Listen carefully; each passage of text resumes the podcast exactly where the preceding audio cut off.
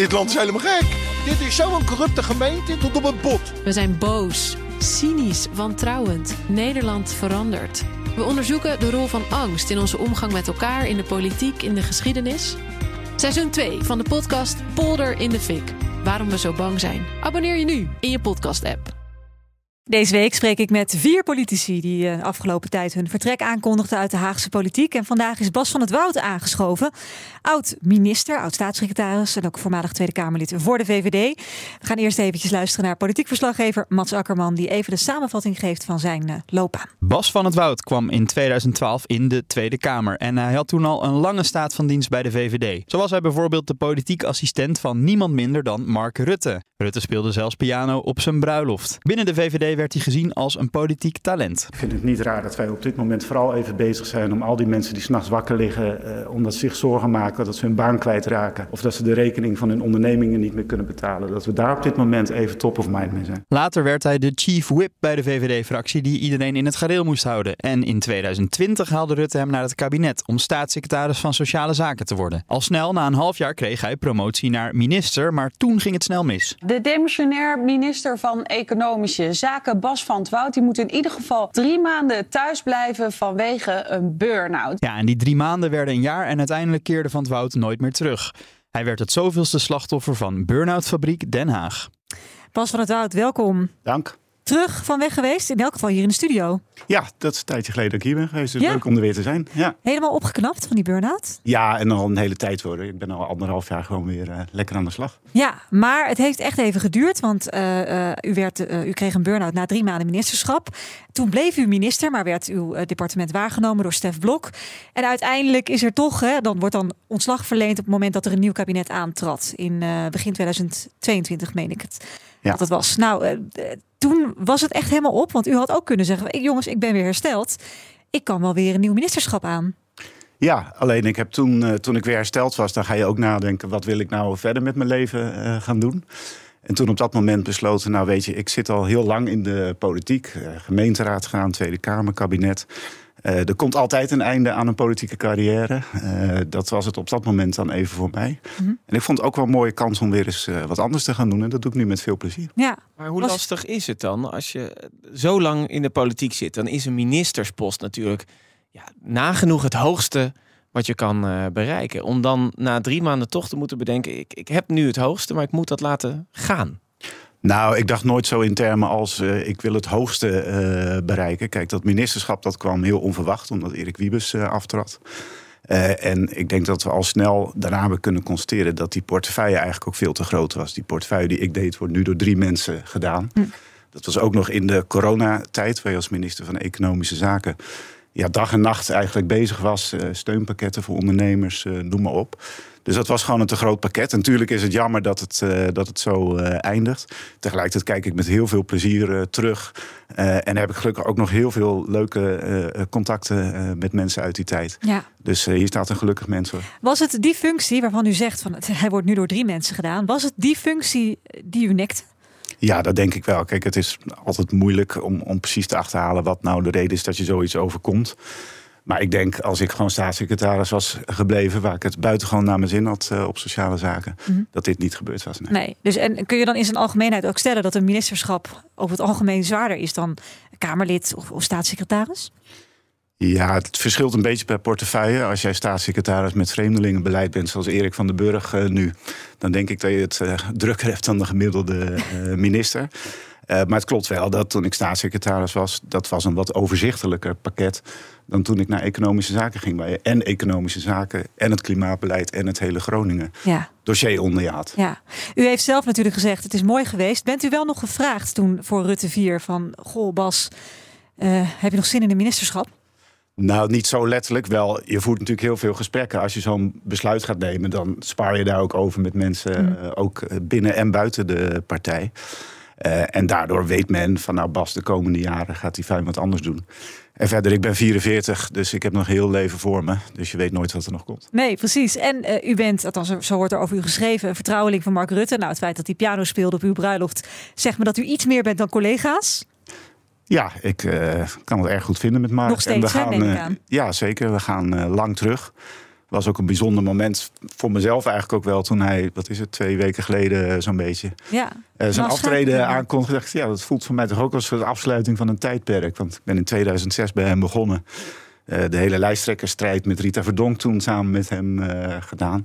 Dus ja, dat, is, dat voelt voor mij ook een soort Hebben jullie nog afsluiting. gebeld van tevoren of toen het bekend werd? Ik heb even sms-contact met hem eh, gehad. En hij stond natuurlijk ook de hele dag in die kamer weer. Zo is het vak van een eh, minister-president. en we gaan binnenkort weer een hapje eten. Nee, maar u wist het niet van tevoren, voordat Nee. hij het bekend maakte. Dus u, bij u, voor u kwam het ook een beetje als een soort donderslag bij heldere hemel. Ja, ja, ik was wel verrast. Want ik volgde het debat eh, wel. hè. Ik ben nog steeds een politieke junkie, eh, eh, nog altijd. Mhm. En eh, ja, ik, ik, ik was er wel even stil van eh, eigenlijk. Ja. Ja. En nu, de VVD, Jacilgus heeft zich ook kandidaat gesteld. Ja, wat, eh, gelukkig. wat, oh, gelukkig, u bent er heel blij mee? Ja, ik ben groot fan van, eh van Dylan. Ik vind haar erg goed. Ik ken haar ook goed, ook nog uit het Amsterdamse. En eh, nou ja, als Mark dan eh, moet stoppen, dan ben ik blij dat zij weer opstaat om het over te nemen. Ja, is zij de logische kandidaat? Of eh, kan er nog iets gebeuren waarvan u zegt, nou, wie weet? Nee, ik had al jaren mijn geld op haar staan. En eh, dat blijkt nu dus bewaarheid te worden. Hoe is het, u zei het even, ik ben een gelukkig mens. Hoe is het om na eh, een, een loopbaan van pak een beetje 20 jaar in de politiek, begonnen inderdaad als, als assistent ook van Mark Rutte, hier in de gemeenteraad in eh, Amsterdam. Hoe is het om dan nu buiten de politiek te werken? Nou, eh, op, op sommige punten heel lekker.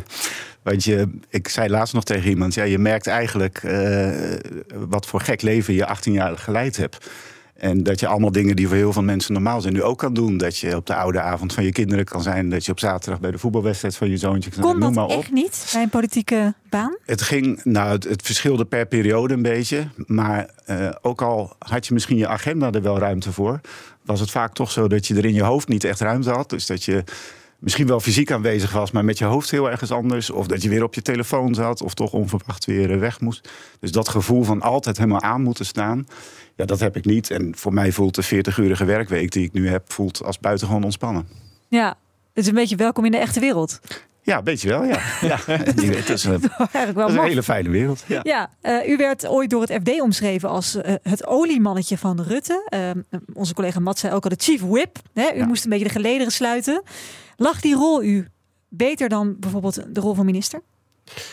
Ja, ik vind het altijd zo moeilijk om jezelf te recenseren. Vond u het leuk? Eh, maar ik vond, ik vond vicefractievoorzitterschap heel erg leuk om eh, te doen.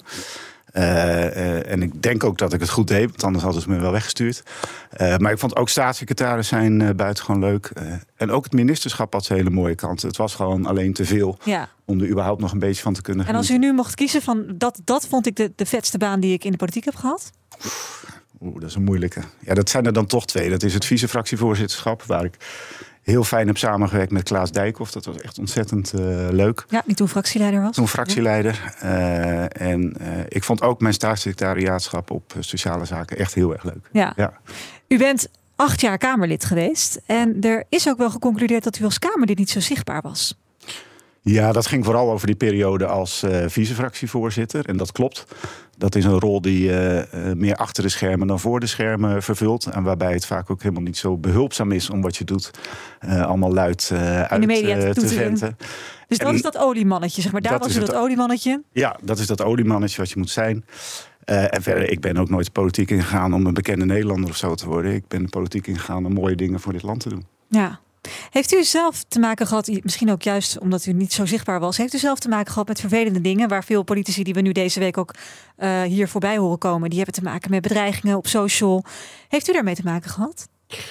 Ja, kijk, ieder Kamerlid helaas uh, krijgt uh, vervelende mails of, of, of soms dingen op social media over zich heen. maar ik heb gelukkig nooit wat mensen nu wel meemaken, bijvoorbeeld fysieke bedreiging of iets in die sfeer. Mensen dat heb ik gelukkig deur. nooit uh, meegemaakt. Nee. nee.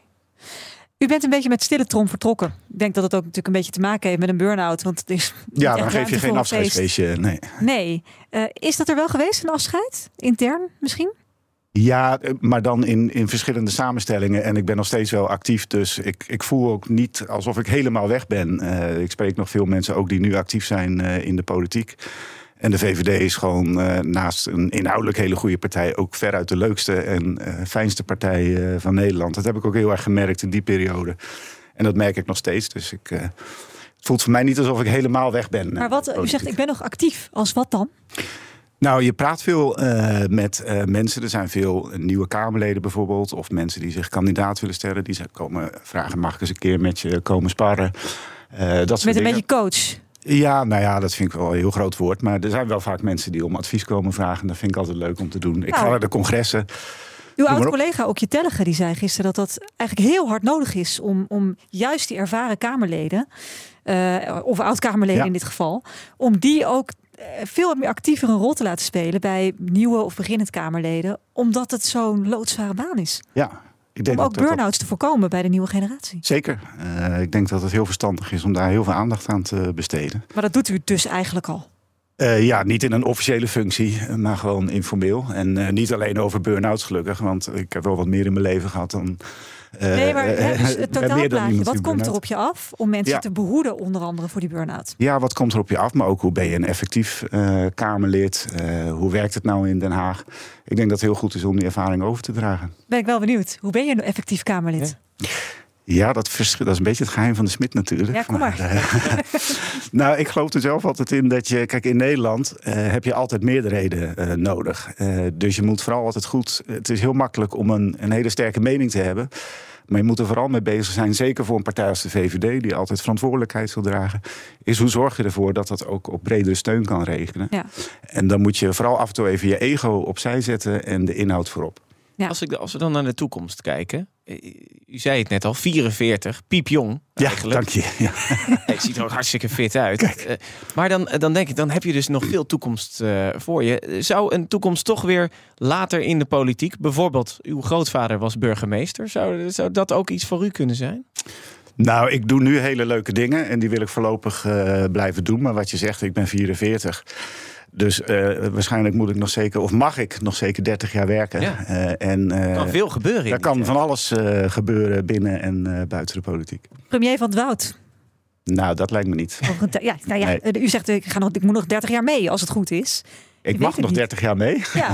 maar is dat, is dat nou een baan waar u absoluut nee tegen zou zeggen? Die, daar zou ik nee tegen zeggen. Zeker zolang. ik heb nog relatief jonge kinderen van 11 en 13. Mm -hmm. Die heb ik sowieso al te weinig uh, gezien in de afgelopen uh, 12, 13 jaar. Uh, en als premier eh, lijkt me dat bijna helemaal onmogelijk. Waarom is Rutte het zo lang geweest, hè? denk ik ook. Ik denk dat dat een van de voordelen was. Ja. En, stel, de kinderen zijn volwassen, toch een, een wat oudere de heer Van het Woud als minister terug? Nou, dat weet ik allemaal niet. Ik focus me nu op de dingen die ik nu uh, doe. Uh, je kunt ook buiten de politiek op heel veel manieren bijdragen aan een mooi en beter land. Mm -hmm. uh, in Defensie nu, hè? met vastgoed houdt u zich bezig. Defensie. En ik ben in Roosendaal samen met Lodewijk Asscher aan het werk... om daar de achterstandswijken naar een hoger niveau te tillen. En dat geeft me ongelooflijk veel energie. En ik kan af en toe weer eens naar een voetbalwedstrijd. Uh, dus mijn leven is voorlopig uh, hartstikke goed zo. Nou, dat is uh, heel goed om te horen. En ja, we nodigen u graag nog een keertje uit. Want er komen spannende politieke tijden aan. Zeker. En nu kunt u toch een beetje als een soort politiek commentator daar misschien eens wel eens wat over zeggen. Nou, hartstikke leuk. Doe me. Top. Dank u wel. Oud-minister en voormalig Tweede Kamerlid Bas van het Oud. Bij BNR ben je altijd als eerste op de hoogte van het laatste nieuws. Luister dagelijks live via internet. Bas van Werven. En heel langzaam komt de zon op rond dit tijdstip. Je krijgt inzicht in de dag die komt op BNR, het Binnenhof in Nederland en de rest van de wereld. De Ochtendspits. Voor de beste start van je werkdag. Blijf scherp en mis niets.